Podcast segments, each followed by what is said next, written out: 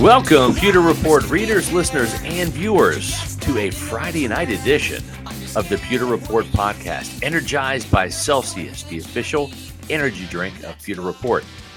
I am Scott Reynolds, and alongside me tonight is JC Allen, fellow Pewter reporter and uh, participant out there in the media uh, with uh, Matt Matera, myself, watching Bucs rookie minicamps. We're going to wrap up day one and talk a little bit about what we're going to look for in day two. The Bucs' entire rookie class was out there. Some undrafted free agents of note were also out there, and we appreciate you, Pewter people, being out here with us tonight for a special Friday night edition of the Pewter Report podcast. Just so you know, Bucs rookie minicamp wraps up tomorrow, and we'll have another Pewter Report podcast tomorrow night, and that's also going to be at seven o'clock. So day two tomorrow night, uh, J.C. Allen and Adam Slavon will be on. So looking forward to uh, to watching that uh, episode there as I prepare for a trip to Colorado. Finally making it to Colorado, JC. Finally get out to Colorado, and you wouldn't have done it without Immune Financial. So that's exactly right. Props to them. yes, exactly. So, well, computer people. Uh, we've got a lot to to discuss tonight because there's a lot of rookies out there, a lot of undrafted free agents as well. And uh, you know, JC, um, we we also get our first look at Dave Canales. You know, yes. let's let's almost start there a little bit because uh, I asked Todd Bowles today about what he likes about Dave Canales and just the energy he brings. I mean, um, I, am not trying to throw Byron Leftwich under the bus at all. I'll do it. but I mean, we're, we're talking about a night and day difference in terms of energy, in terms of focus, in terms of uh, execution out there. The, the tempo, uh, everything just seemed crisp and proficient. And um, this was our first chance of really getting a, a look at, at Dave Canales and, and his offense a little bit. We can't really give away too much because this is really vanilla bread and butter stuff they're putting right. in. These the, these rookies' heads were swimming, especially the tryout guys. And uh, you know, at the same time, though, this looked like a well-oiled machine. It looked like Dave Canales has spent 13 years in, on an NFL coaching staff, and and uh, just the, the, the way that he was buzzing between quarterbacks. These are tryout guys. There's no draft pick there, but spending time with the quarterbacks, the running backs, the tight ends, the the linemen, the wide receivers your impressions of Dave Canales, JC. Yeah, that's one of the biggest things that stuck out to me, and I, and I talked to you about it while we are observing. Is he wasn't just with the quarterbacks; he wasn't just he was bouncing around from position to position, running the drills at running back, running the drills. Once the running back drills were done, he ran down the field to start working with the wide receivers. Then he started working with the quarterbacks again. So, like, just seeing his hand in the pot in every single position group, and, and you know, trying to you know implement what he's taught these guys in the morning yeah. because they just got there. Yes. and, and, having some of the execution that they had with just very like as you said plain vanilla concepts and things that you know most likely aren't even going to be in the playbook of yeah. just kind of welcome to the nfl stuff. He had great command of the offense. I, I think i was really impressed with um, the way that he had had the guys prepared um, as far as you know when they went to team stuff and they were you know doing seven on sevens, eleven on elevens, etc. Um, yeah, I count me as a fan. You know, I'm a fan. I got a little bit of one on one time, and that just yeah. further you know uh, hyped me up and excited me for what this offense could look like, what he brings to the table, and what he's going the changes that he's going to make as the new yeah. offensive coordinator. I'm all in on Dave Canales.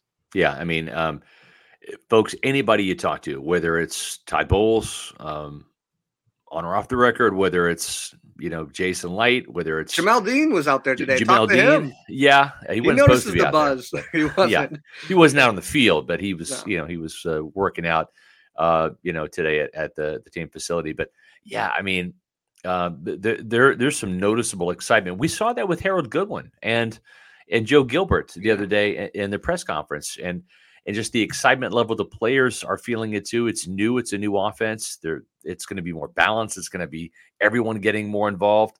Uh, you know, John Van Dam, the uh, the tight ends coach, was even saying how you know he loves the fact that he ran 12 and 13 personnel. He's like get as many tight ends as, as you can on the field. So, shocker. Uh, yeah, I mean. Uh, I wrote about it in today's SR's Fab Five JC. I mean, he he's a nice guy. He is um, he's very forthcoming.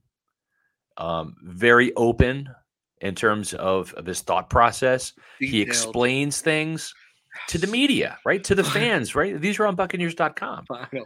And so if, if he's if he's this way, you know, giving us some nuggets, some some details, imagine the level of detail in the communication that's happening inside the classroom with his players.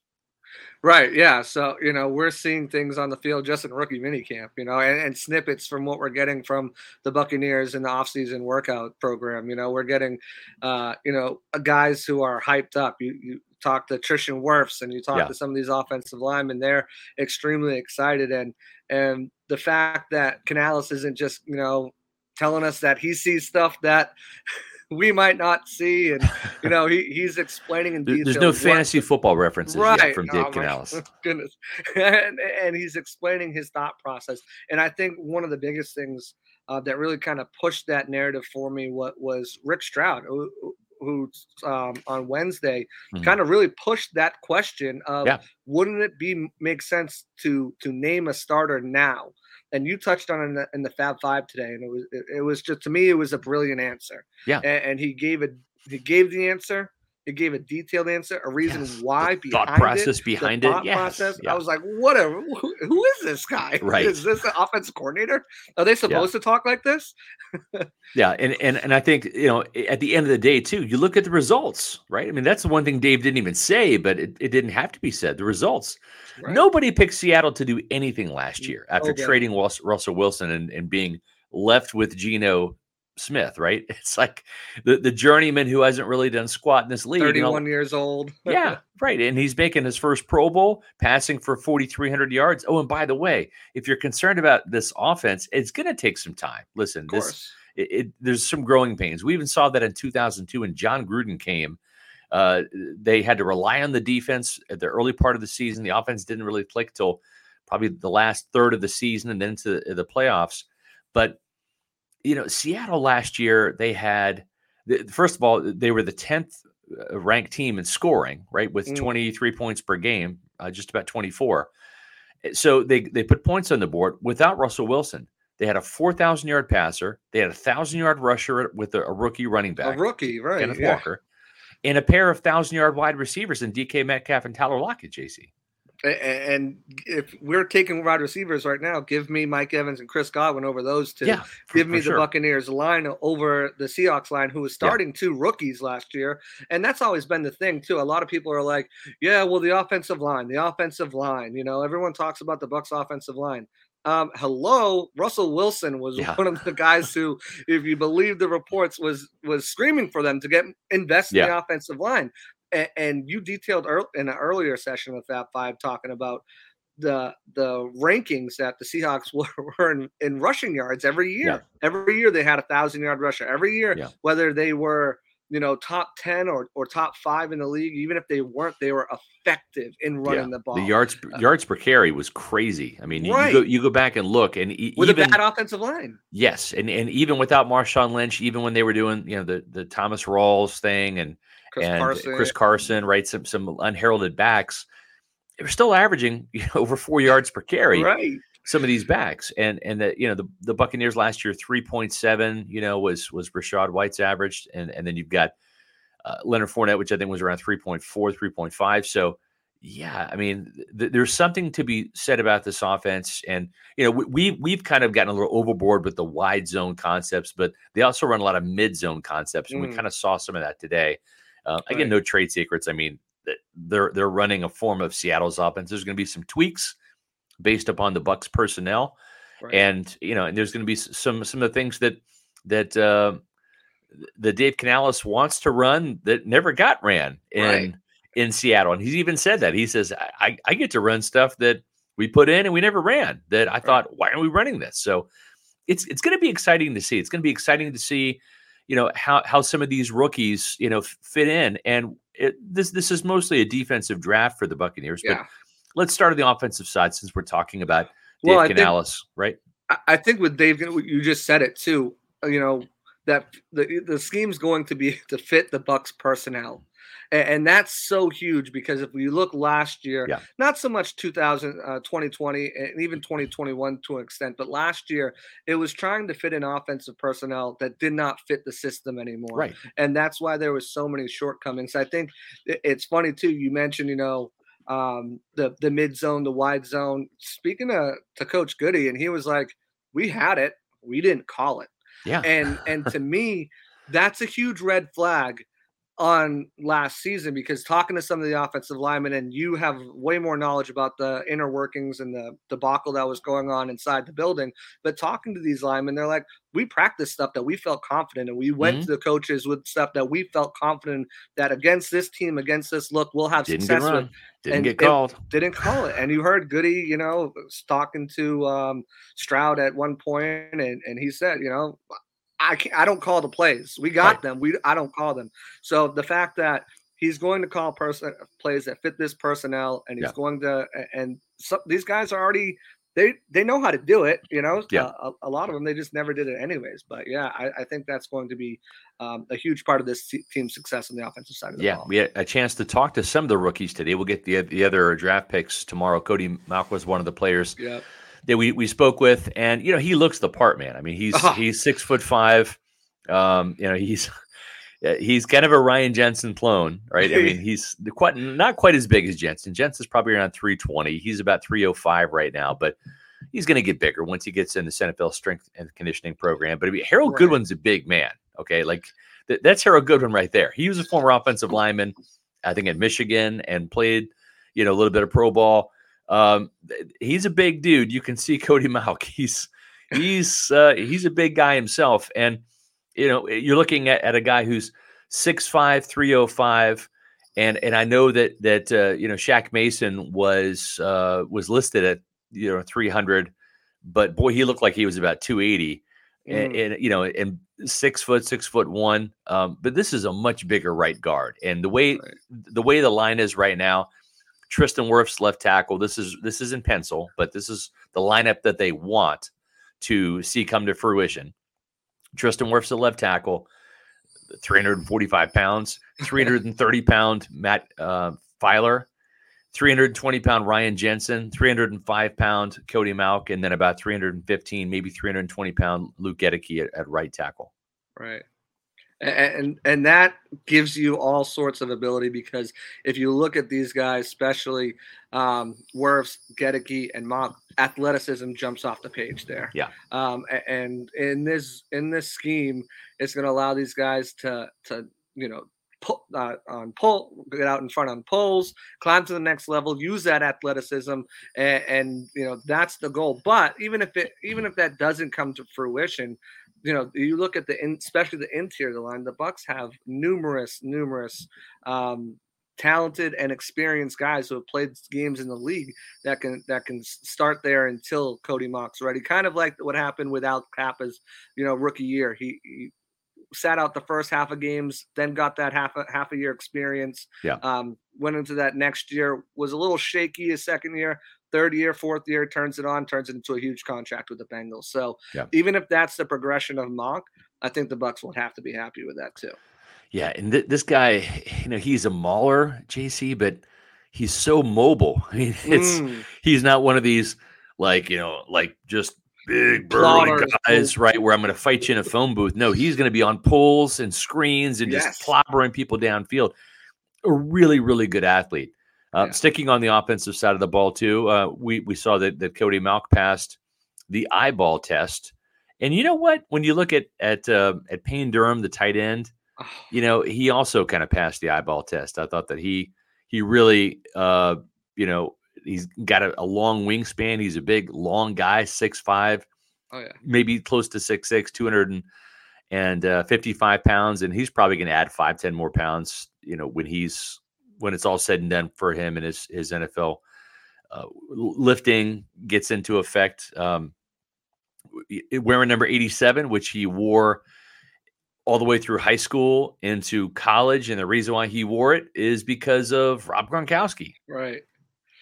Yeah, and I think you know the story of him getting back into football was pretty awesome. He lost a three point competition to to one of the high school uh, coaches over there because yeah. he was playing lacrosse his, his, freshman and junior year. He only had one year um, in high school as a football player since the eighth grade, uh, and then obviously he gets that uh, offer from Purdue, goes there. You know, has has the first two years to get adjusted to really getting to know the sport again and, and yeah. you saw the last two seasons 101 touchdowns 14 uh, 101 receptions 14 touchdowns yeah. he's a big target and that stands out right away when you see him um, you know he's he's a guy who who's going to pay attention to detail he's a, he's a he mentioned it himself he's a leader and he, he at this point you know he's going to sit back and but once he feels comfortable once he gets that respect he, that's he's going to especially in a young tight end room, he's going to step up and be one of the leaders. He had a couple drops today. I'm not too worried about that, especially with the quarterbacks throwing the ball to him. Yeah. Um, but you know, you see his his catch radius, you see the size of his hands. He's going to be a threat in the red zone, contested contested catches, um, and, and, just a chain mover. I think in those uh, short short yard situations, he'll be able to break off the top of his route, create just enough separation to use that wingspan, use those strong hands of his, um, and, and reel in balls for first downs. I'm I'm I'm impressed by what I've seen so far, especially as a specimen. And his yeah. routes were pretty clean too. Oh yeah, and and the, I asked him about he had a really famous, and you can even look it up on YouTube he had a famous Senior Bowl catch where it was at the end of the Thursday practice, and he goes up and, and makes this leaping contested catch.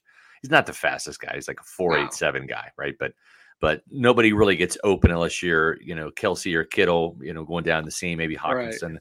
Uh, but but he make he makes this leaping contested catch, goes up and gets it, gets his helmet knocked off by the DB, comes down with it, spikes the ball, you know, Gives it a Cody Mauch to spike, actually. Yeah, that's right. He did. Yes, he gave it to Cody Mauch. And so I asked him. I said, uh, uh, "Was that a spectacular catch for you, or is that kind of routine?" And he said, "No, that's pretty much routine." He said, uh, "Our our position coach at Purdue said, uh, you know, in the end zone, you you don't drop it. Uh, if you drop it, there's consequences, not just for you, but for the entire." Right. Sometimes the the entire position group, sometimes the entire offense. So he said, I just learned not to drop him in the end zone. 21 touchdowns. That's Ooh. a lot for a tight end in college. Yeah. Yeah, absolutely, and you can see why. You know, looking at his frame and his size and everything. I, I spoke to his uh, coach, Coach Wallace, who was at Purdue's now at Louisville. Um, but he said early on, he realized, hey, as you said, I'm not, I'm not Travis Kelce, I'm not George Kittle. I'm going to have to find ways best for me to be able to make plays, yeah. create separation, and, and uh, contested catch balls, and and that's what you saw throughout his, his, especially his final two years at Purdue. And I think that's what he brings. And, and you, you know, Coach Van Dam said on Wednesday he was thrilled to have him at that position at, at, that spot. Yes. He thought he would have went way earlier. And of course, you know, we Buck's best bet. No, uh, yeah. you know, no. Uh, so you know, it's a guy that they target targeted early on. Uh, Jason Licht had to fight his ability. He still traded up for him. You know, yeah. give, just give him a seven, right. but had to fight that inner urge to trade up for a guy. And I think they got tremendous value where they got him. I and again, so these aren't guys are these aren't guys. Some of these, you know, are going to be Pro Bowlers or Hall of Famers or yeah. All Pros or anything like that. But what they're going to do is he brought up Jack Doyle, who did have a Pro Bowl, um, mm-hmm. as a guy that he that he looks to a lot, and that's the kind of career I can see him having. You know, yeah. there's a, a nine year career t- as a tight end. Maybe one year catches ten touchdowns, maybe yeah. another year it's three, but he's going to be a contributor on the hey, offense you know, in a variety of ways. Cam Brate was was a hell right. of a of a red zone threat. I mean, had what eight touchdowns one year, six, you know, for a couple of other years. Um, and, and this guy is more of he's more of an athletic uh, version, a bigger, more athletic version of Cam Brate. Uh, mm. Folks, I'm, I'm, here in Wesley Chapel, Florida, and you're just down the road from here in Lutz. And there's a hellacious thunderstorm coming. Yes. So if for some reason uh, I go off the air, JC goes off the air, we'll try to get back on, but we could be losing power here. The sky looks it's getting dark. It's 720, but it, it's looking pretty pretty nasty outside. So we'll we'll hope for the best and and hope we we can uh, give you another 20 minutes of this podcast here. But um, the, we would be remiss, you know, if we didn't talk. We're talking about draft picks, right? And you know, every morning I I make my draft pick, uh, and I, I pick a Celsius to start my day. Ooh. And why wouldn't I? It's the official energy drink of Pewter Report, and more importantly, um, it gets me going in the morning. I can't write stories, I can't proof stories, I can't crop pictures, I can't do interviews, I can't do anything until I've had a Celsius.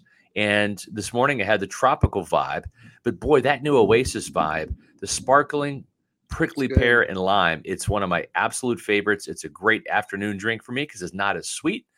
And that sparkling lemon lime is, oh. is in that same vein. It's not terribly sweet. It's a, it's a gr- it's a great afternoon drink for me. It's a soda that starts with an S that you can get that's made by a certain company. That's yeah. what it tastes like, but it doesn't have any of that sugar, doesn't exactly. have any of that crap, and it gives you the energy you need. It's it's quickly becoming one of my favorite ones right there. But you know, you can't go wrong with any of the flavors because they're all delicious and they all give you the energy that you need, whether it's a vibe, whether it's an OG flavor, when it's whether it's one of these new flavors. Uh, Celsius is absolutely uh, an essential part of my day. I know it's essential part of your day to keep to get us going and to keep us going throughout the day. It is. Where can you find these tasty essential energy drinks? Well, you can go to Celsius.com, click on the store locator, type in your address. You'll have all of these health and fitness stores, convenience stores, grocery stores, and bodegas, Bodega. as Matt Matera would say and go grab a, couple cans of Celsius. Once you find the flavors you like, go to Amazon, buy them in bulk. You can also order Celsius now on Instacart. Woo. So, a lot of great ways that you can get Celsius, the official energy drink of Pewter Report. Uh, let's continue on. Let's kind of wrap up the offensive side a little bit here. We're spending most of this time on the draft picks. We'll we'll talk to him tomorrow. But uh, Trey Palmer is a player. Um, when I saw him today, eh, you know, and this is Trey Palmer with uh, with Brad Idzik. He is the new receivers coach, came with Dave Canales from Seattle. And if the name Idzik sounds familiar for you old time Bucs fans, that's John Idzik's son. John Idzik was Rich McKay's right hand man, the Bucs capologist back in the day, kind of like what Mike Greenberg is to Jason Licht. And this is his son, and was uh, born and raised in Palm Harbor, Florida. So he's coming back home. And that's him with Trey Palmer, his latest uh, toy, wide receiver, four three three speed guy pretty good size. And and I tell you, um, this kid looks smooth today. That's that's the uh, word I kept writing down. Just a smooth operator at wide receiver. Yeah, I mean, you look at it, he can do a variety of things. I mean, you saw him stretch the field, which he did, and make some great catches. Uh, again, we're talking about quarterbacks who are who are tryout players who aren't necessarily going to probably be on rosters and we'd be back working at you know wherever they got their degree or whatever. Um, so there was a lot of low balls that he had to dig out of the ground yeah. um, and i was very impressed by that. He had a one play where he um, he boxed out actually got up and boxed out the defender to bring the ball down. Um, so I, I, was very impressed by what i saw to trey palmer. Now again these guys are in helmets shorts and yeah. shirts so let's not get too ahead of ourselves. This is just first impressions we're talking here. Right, exactly. Yeah. First impressions. I, I, I and he didn't look slow either, right? No, not, not at all, not at all. I'm, and I don't think I know a lot of people are are comparing Scotty Miller. Obviously, he's wearing number ten, yeah. but I think he's going to be able to bring a lot a lot to the offense more than what Scotty could do. And I know Scotty, yeah. you know, had trained, especially last year, to be able to do more things, and he just didn't have his number called. But I think Trey Palmer uh, can not only stretch the field, but he can be an asset in other ways yeah. on the field as well, whether that's underneath routes, etc. A couple of sleeper receivers that they've signed as undrafted free agents, and this is a guy you like, Rakim Jarrett from yes. Maryland. Yeah, Rakim Jarrett again, smooth in and out of his breaks, made some tough catches. Um, I really like what he brings to the table. He's another fast guy, uh, bigger guy. Um, you know, they have Deven Thompkins and Kaylon Geiger on the on the roster still, but these guys are a little bit bigger than them, um, and they can still move. So I'm excited for him. I thought Taye Barber stood out as well. He had some nice catches. Um, he's another guy. A lot of people don't know this, but Taye Barber is top five and top ten in receptions and, and yards at TCU, and they just put out Quentin Johnston and somebody uh, I forget the other draft. Derius Davis. Derius yeah. Davis. Plus mm-hmm. they've had two other first rounders, uh, Jalen Reagor and I yep. Forget the other guy's name over the last three years, and he's still in that top ten in school history. So when you got Rakim or Rakim Jarrett, can't we're still trying to figure out how to pronounce it. Yeah. and Taye Barber, as well as the next guy we're going to talk about, who I know you're excited about as well. Um, you know, who's that? It'd be a little old Kade Warner there, Kurt Warner's son. So, oh yeah, I, I think Kade Warner today. They have a good trio of undrafted guys to pair with Trey Palmer and pair with the undrafted guys they yeah. had last year. The thing I like about uh, Kade Warner is not just the fact that he went to Kansas State, and I saw him play and do really good things for the last two years for your Big 12 champion Wildcats. Um, but Uh, Emaw, yeah, every man a Wildcat. But the, the thing that uh, that I keep coming back to when I look at him, and and and I trust me, I saw every Wildcat game over the last two years after he transferred from Nebraska. And uh, I, I, told Jason Licht, I said, we get to split this guy. He's he's like part Cornhusker and part Wildcat, so we need to keep him around. um, but the, the, thing that's that's really intriguing about uh, Kade Warner is he really reminds me of Adam Humphries out of Clemson in 2015, where he was an undrafted free agent. And you know what? It, it's like all he did was just catch the ball. He just get open and catch the ball. Wasn't flashy. Did a lot of the dirty work, the gritty catches, as Bruce Arians would, would call them, the grimy catches, right? Mm. And uh, just good route runner, smart guy. What I liked about Kade Warner today, when when I asked him, I said, uh, you know, what what do you bring as a wide receiver to this team? And uh, I loved his answer. He said, "Well, I, I'm I'm the smartest wide receiver in the draft." He said, and I mean, he does have some swagger. I talked to my K State people, and they said that that uh, yeah, he does not lack for confidence. He has got a big chip on his shoulder. He's always been overlooked, um, but I thought he made a very good impression today. Caught a lot of balls, mm. and I, I think he's got a chance to stick. He he's going to be playing the slot. So th- that's a position with Chris Godwin moving outside for the majority of the reps. You're going to see probably more Russell Gage in the slot. And um, I, we have actually a better picture of, of Kade Warner here. Let me, let me the, oh, there it is. Yeah, it looks so much better. uh, but I mean, just the concentration, getting open, smart guy, heady guy a bigger body, maybe a tick faster than Adam Humphries, but he carved out a nice career for himself as a mm-hmm. kind of a chain mover. You know, you don't want him on the field as your number one or number two or number three, but you know, rounding out the depth chart four, five, and six, and also playing special teams.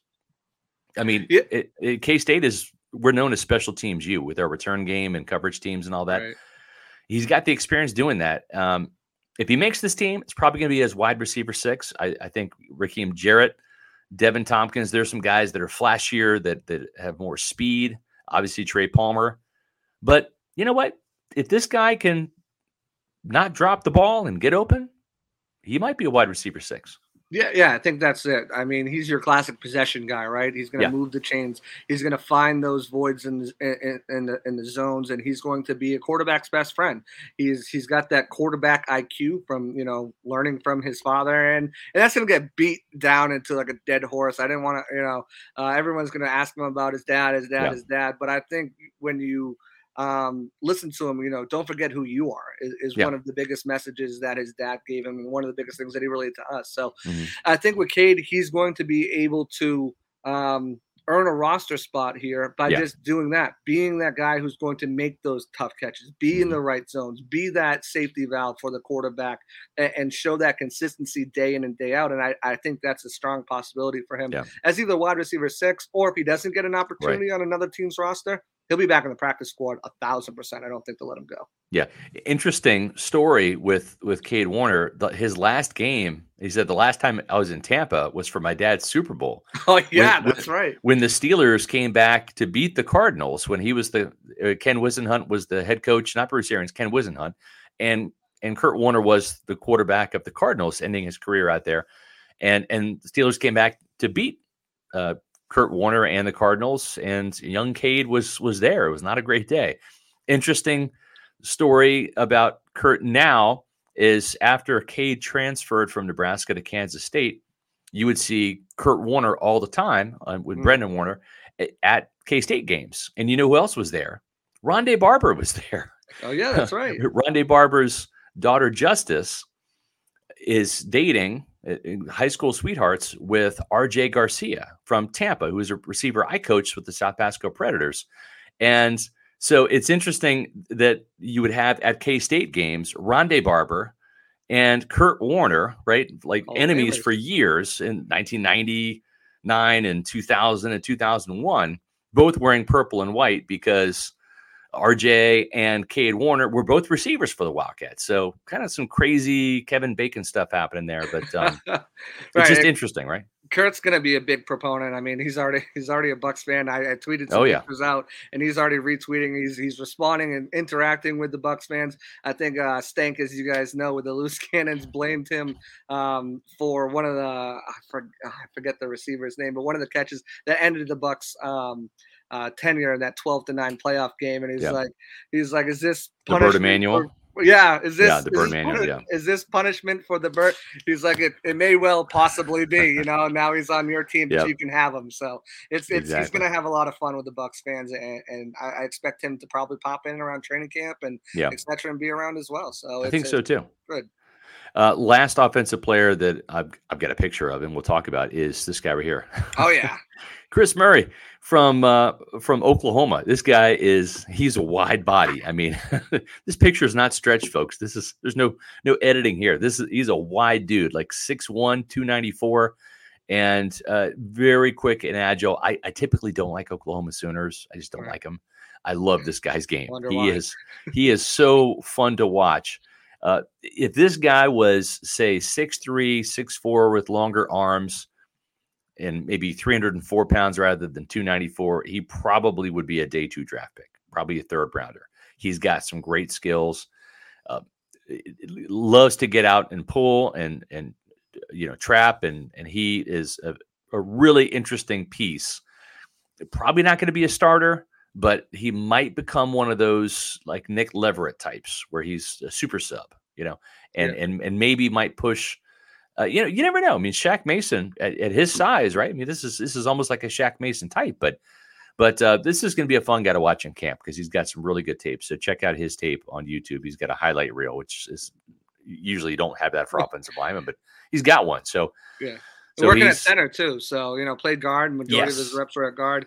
He yep. was the guy number one center in there with the quarterbacks when they did, uh, yep. you know, their teamwork. So, uh, making that transition, which gives him another more flexibility in order to make the team. You look at John Molchon type, you know, that yeah, Nick Leverett right. type guys who are versatile, can do the more you can do, especially as an offensive lineman, when mm-hmm. you know you're going to keep a certain amount, uh, it's the better for your chances to stick around. So I, I was impressed by him today too. I was too, folks. Um, I hope you're enjoying this Friday night's show. We're about halfway through, and we're having a lot of fun. So make sure that you come back tomorrow night. If you, we, we got some JC fans here in the house. We're like JC, glad to have you back. We are glad to have you back, and you're going to see more JC tomorrow night because he is going to be hosting along with with Adam Slovan the. Yeah the uh, day two recap. There's Calijah Kancey, so that's a good time to transition to defense. But uh, so make sure you stick around Saturday night for a special Saturday night edition at seven o'clock p.m.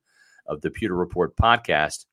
And uh, you know, I, I, like defense, JC. So this is this is fun to see all these defensive guys out there, these draft picks. So there's Todd Bowles. He's very happy. Uh, Kacy Rodgers looking on. Calijah Kancey. There's uh, uh, Jeremy Banks very interesting undrafted free agent out of Tennessee. Mm. Bowles had a lot of interesting things to say about him, a lot of complimentary things. He just finds the ball, right? And yeah. and that that just kind of pops on tape. He is one of those guys that just plays at a different speed. And and so let's start with Calijah Kancey here for a second. Um, you know, quickness. I mean, the, get the, off. The, the get off is there, man. It's it is quick. It is fast. He is as quick and fast as advertised. Yeah, I mean, it, when they move, because in, in camp, you know, they're not going to have a someone snap the ball every time, so get the ball in the stick, and it's it's so cool. Yep. But whenever they move that ball in the stick to simulate the the the quarterback hiking the ball, man, he was gone. He was off the ball yeah. into the pads.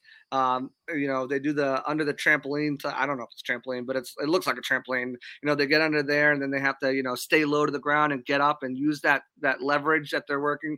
And, and every time you see, he is just quick off the ball. You can see, you know, right there, he's he's got the he's got good strength um, to push the pads back, and yeah. I, am really excited to see what this guy can develop into and how they utilize him. Because standing next to Vita Vea, uh, yeah. these are going to be two different sized athletes.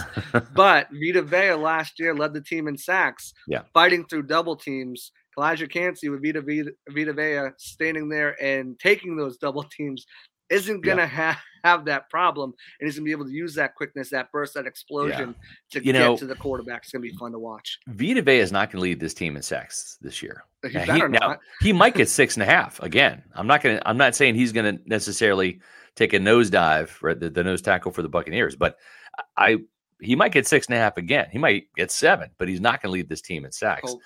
I'm not saying Calijah Kancey will as a rookie because it's hard for rookies to right. come in and and make an impact. You saw two and a half sacks from Logan Ryan. I mean, Warren Sapp had three as a rookie. Gerald McCoy had three as a rookie. Vita Vea had three as a rookie. It's just it's hard to do going up against grown man strength in your rookie year on the other side because those offensive linemen get paid too. But um, he's going to make an impact, though. He's going to make an impact. It, and and you know what? If he doesn't get the sack, his penetration ability, his quickness is going to set up sacks for others. J, JC. Yeah, right. I mean, that's the biggest thing when you got Vita Vea and, and Kancey coming in there with their. I mean, because remember, Vita Vea is no at, at, his size, at his weight, he's no slouch. He can move after the ball. There's yeah. a reason why Bowles feels comfortable dropping him coverage in certain looks.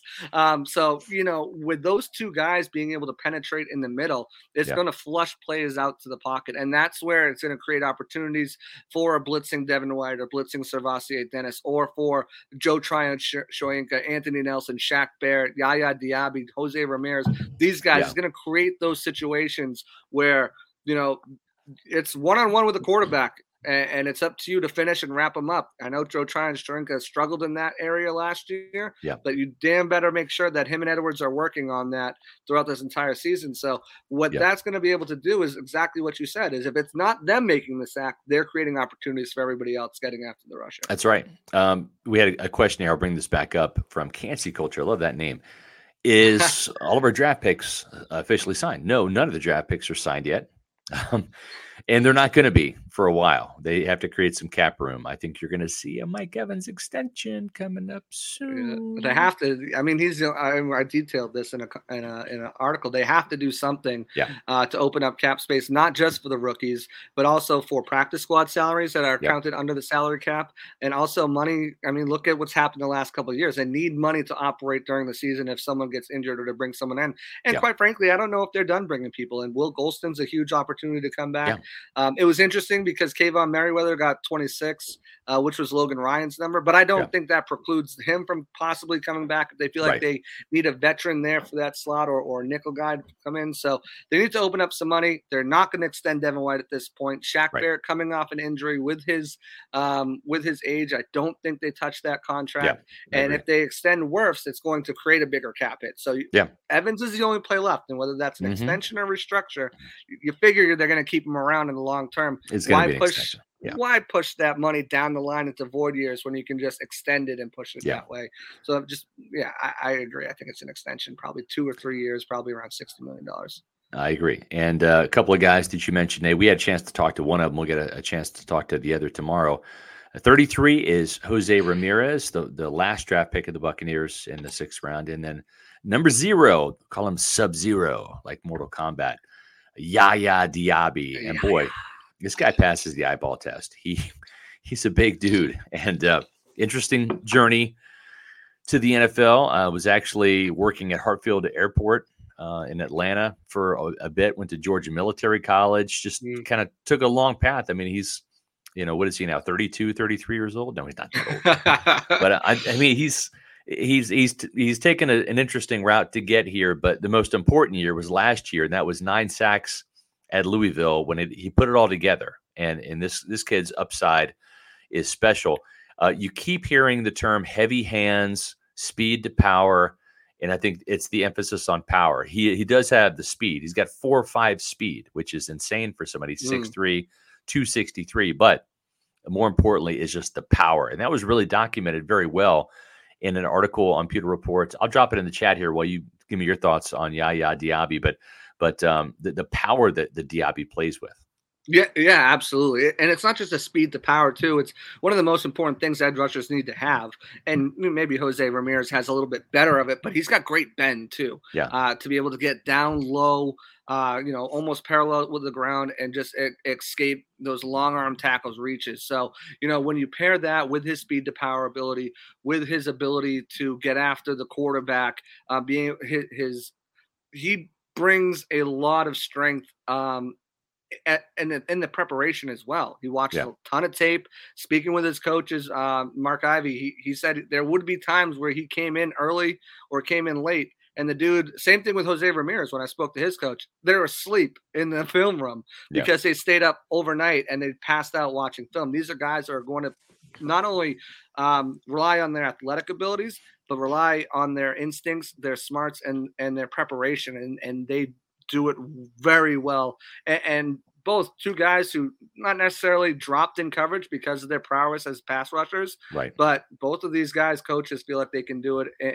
and it's not going to be a problem for them. And speaking with you know Larry Foote um, and, and Coach Edwards as well, they don't feel like it's going to be a problem for these guys picking up, dropping back in coverage as well. So excited to see what they do as pass rushers. But we know in a Todd Bowles defense, you got to be versatile. You got to be able. To, they, they, drop back Vita Vea. You, you got to be able to play in space as well. And these guys have the speed and athleticism to do so as well. Yeah, and you know we we would be remiss if we didn't talk about linebackers as well. And we know right now that that Devin White is uh, maybe he's changing his mind about holding out, but he hasn't been at the voluntary workouts, and nobody seems to be too concerned about the, that yet. We'll see if he ends up coming to the mandatory minicamp. If he doesn't, that could be an interesting sign of maybe a holdout for training camp looming, or maybe just trying to make a point um, with this, and then he shows up for camp. A lot, a lot of time between now and then, but one of the one of the guys that made it a big impact today is might be my favorite player in this draft. Uh, SirVocea Dennis uh, with an interception today and uh, actually a pick six uh, in practice. And just a really heady player, really stood out to me when I did his combine interview. Um, just cerebral guy. You can't play linebacker or safety for Todd Bowles if you're stupid. You just can't. You have to be a very intelligent guy. Uh, Bowles is a very intelligent guy, and he demands that from the guys that that uh, that are the leaders on defense in terms of of calling the defense, whether it's calling the coverages at the safety position or calling the entire defense at the middle linebacker position. SirVocea Dennis is a player that that started off at Pittsburgh playing the Mo linebacker spot, which is that weak side Lavonte David spot, and and then worked his way to playing the Mike. And the entire defense ran through him last year at Pitt. Um, the Pittsburgh defense very similar to Tampa Bay's defense. It is pressure, it is attack, it is come at you, it is disrupt the quarterback. And I, I like the idea of having SirVocea Dennis, who was number seven, now number eight, taking Calijah Kancey's number, right? Because Calijah Kancey was eight at Pitt. yeah. But having those two guys that that have that chemistry, like some of those A gap blitzes, right? I mean, this guy had seven sacks last year, yeah. JC at Pitt. But but having that that chemistry already to be able to work off each other and and you know create some pass rush lanes, uh, either you know either he comes in and, and slams the guard and you've got Kancey stunting around, or you've got Calijah Kancey occupying a blocker and freeing a, a pass rush lane for for mm. SirVocea Dennis. Yeah, I think it's funny too. Like when, when we talked about SirVocea Dennis, uh, you, you bring up the pressures, right? Uh, he, he, can get to the quarterback. He was one of the best at it with Pitt last year, so they utilized him in that role more so than putting him in coverage. Uh, you know, we we talked uh, talking to his coach and everything like that. You know, um, he said pretty much that thing. He was such an asset as a pass rusher that we we didn't drop him in coverage often, yeah. and that was a big knock on him. Well, can right. he cover? Can he cover? Dude just drops back into coverage today, high yeah. points the ball, catches it, intercepts it, runs it back for a touch would be touchdown. Yeah. Like he can cover. he can cover, yeah. can, and at least at the basic level, he can cover. Yeah. His instincts, as you said, the smarts to read, react, and realize this ball's coming to me. Uh, yeah. I got to jump for it, but I'm gonna get it, and then I'm gonna follow my blockers like a running back would into the end zone and and you know pose for some pictures at the end. So yeah, and and I, I think too, and I, I, just put Josh Queipo's other article on SirVocea Dennis, which had some great film clips, where he said, you know, he was asked to do a lot of blitzing uh, at Pitt, but it doesn't mean he can't cover.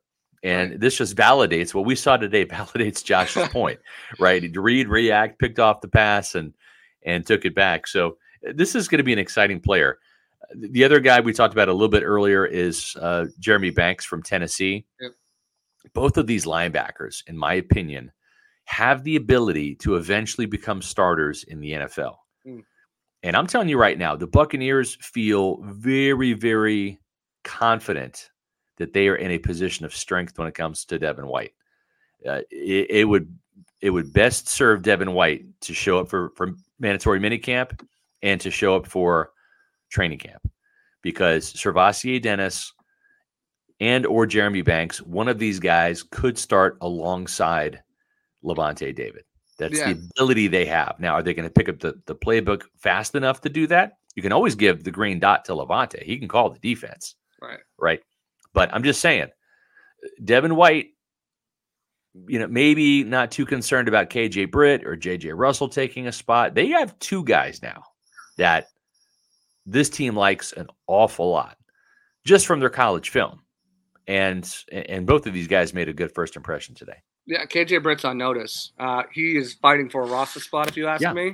Yeah. Um, I think you know he is that classic two down thumper. Right. Uh, he's been pretty good on special teams, but when you look at SirVocea Dennis uh, and you look at Jeremy Banks, these are three down linebackers. Um, yeah. These are guys who have the smarts, the ability, uh, the the the tackling pedigree, um, the ability to get after the, the, the quarterback, the ability to, to to play in space.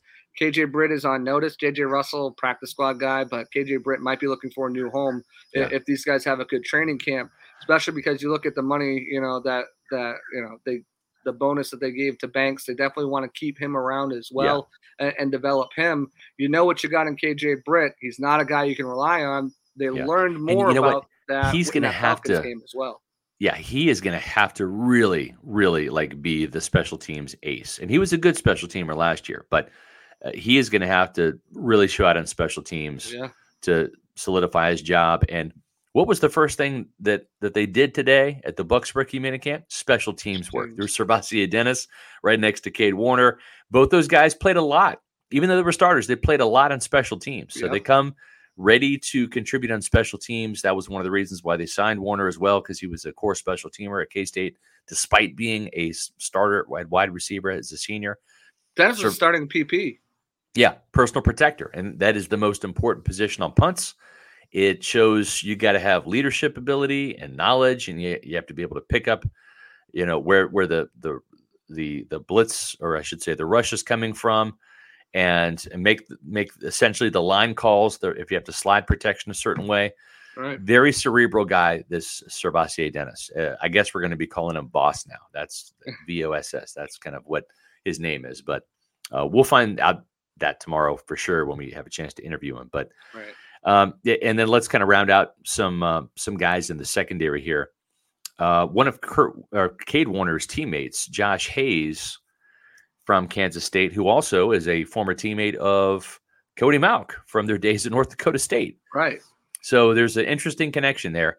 North Dakota State is is, uh, is kind of like the Alabama of the FCS. They're just the national powerhouse and their coach Chris Klieman won like four national championships there. He's he's kind of like the Nick Saban at the FCS level, and he was hired by Kansas State a couple years ago, and um, and has obviously turned the Wildcat program you know around. We beat TCU and won the Big Twelve championship, and um, and and was looking for another guy to, to play that star safety position, that nickel slot a guy. And, and, yeah, exactly. And and that's where uh, Josh Hayes uh, uh, came into play. He played a couple years at North Dakota State, transferred to Virginia. It just didn't work out there. He comes, becomes an impact starter for the Wildcats this year, and his speed jumps off the tape. He's a four-four guy that has some some cornerback background. He was a cornerback, very physical guy, really good tackler at North Dakota State, and that's why it really didn't work out for Antoine Winfield Jr. in the slot, is because he was a safety at Minnesota with the Golden Gophers mm. and just didn't have enough man coverage experience. And you just can't force feed a guy enough, even though they did in training camp a bunch. It just wasn't enough. And so here you have a guy, and I think he's going to be competing really with Chris Izien, who is from Rutgers, um, a, kind of a Antoine Winfield clone, if you will, from a size and speed right. standpoint and a hitting standpoint. But Josh Hayes, this this guy was a bit of a blur on the field. He's got some some wheels. Yeah, he's got great closing speed. Talking to his coach is one of the things that stood out to me.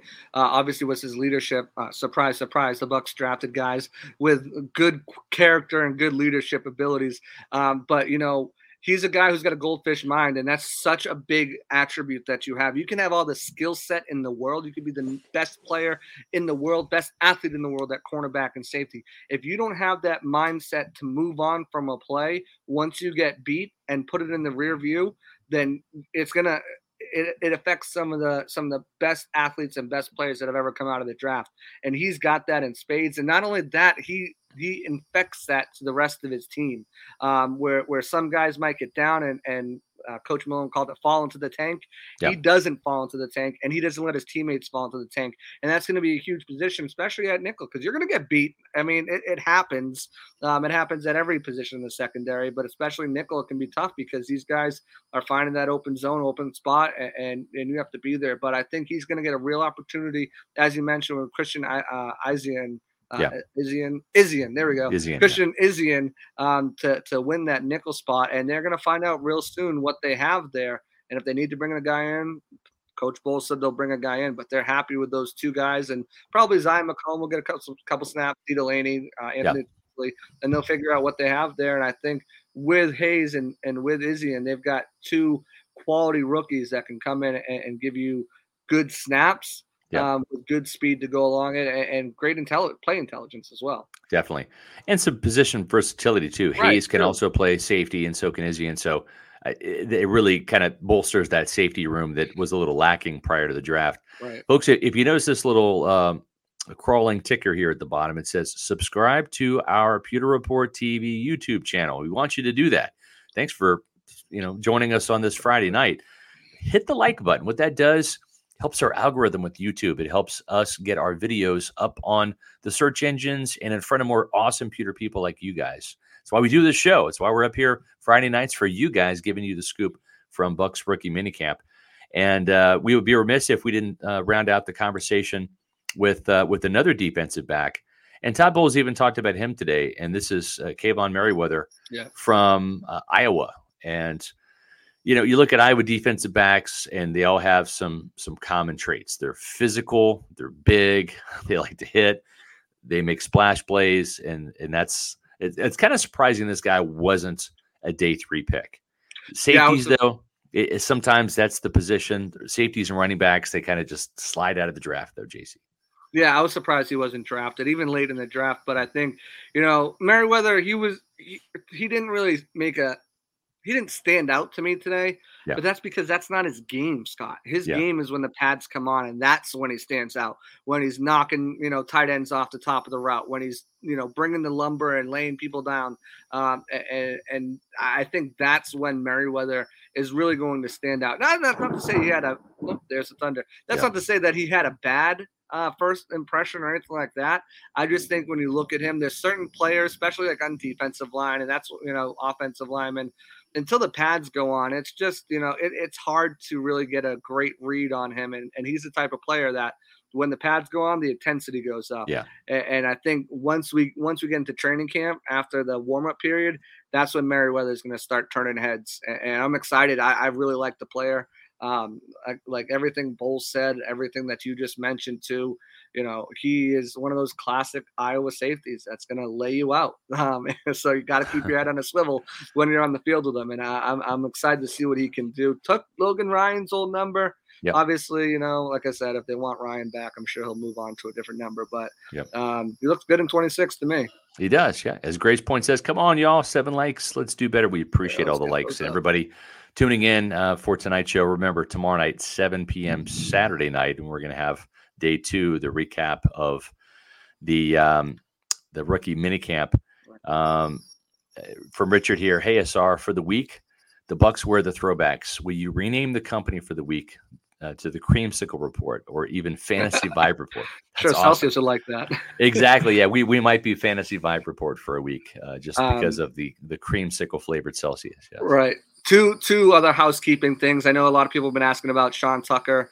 Um, yep. Sean Tucker was not one of the 18 guys who are announced to be signed. Yep. He is still very much in play. He's going to be joining the team. Still got to go through some, you know, um, obviously doing that medical condition, have to go through and make sure they can get him medically cleared before, especially yeah. he, he's, he's got to clear that physical. That's the thing. Right. He's got to pass the test, but it's kind of like a you know they've they've got an agreement in principle, right? I think we can say that, right?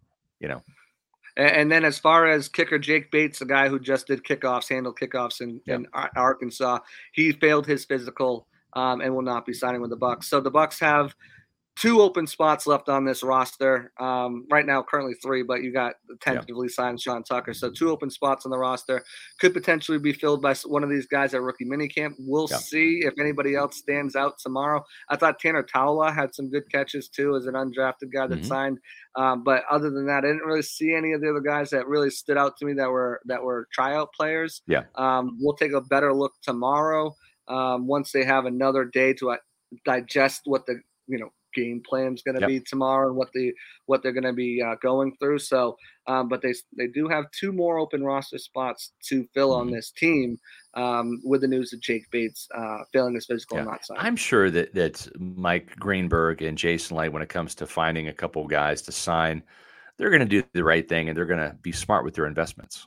At Amuni Financial, we help you live in the now. Dude, congratulations. We're so happy Thank for you. you. Thank you. And even though the now may feel very different, you still need to plan for the future. How's retirement treating you?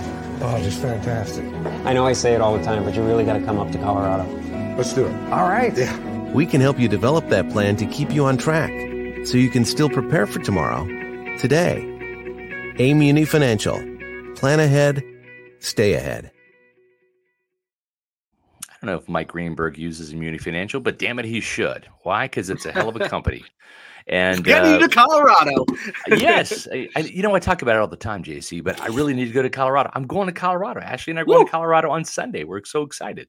So I have a little bit of vacation here. I, I won't be on the Pewter Report podcast next week, so I'll miss all you Pewter people. But uh, stick around because we're going to have four new podcasts next week, and then Shortly thereafter, OTA Star, we get to look at the veterans and the rookies all together, which would be fun. But before that, let me get this immunity read uh, going here on this Friday night. Proudly serving clients across the country, not just in Florida, folks, not just in the Tampa Bay area, but across the country. Uh, Amuni Financial can help you plan ahead and stay ahead. That's what they do. That's that's the name of their game, and that is what they are experts in. Why wouldn't you want experts on your side? Uh, these are the Pro Bowlers, folks, when it comes to uh, finances, whether it's uh, you know uh, insurance services, whether it's brokerage services, whether it's legacy and retirement planning, whether it's getting those college savings accounts for the kids. Let Amuni Financial help you plan ahead and stay ahead. I am a fin- uh, Financial customer. I highly recommend Amuni Financial. Give them a call. Tell them Scott Reynolds from Pew Report sent you. 1 800 868 6864. That's 1 800 868 6864 or visit them on the web at immuni.com. Scott, I'm seeing a lot of scheduled talk right now in the comments. And uh, if you are a betting man, which I know you are, the yep. Bucs opened as seven point underdogs to Minnesota for week one. Well, yep. they just traded Za'Darius Smith uh, to the Browns, so they're going to be down an edge rusher. And word on the street is that they will be releasing Dalvin Cook post June 1st. Wow. So that team just got a little less dangerous. So get your bets in now. The best place to do it, my bookie agent.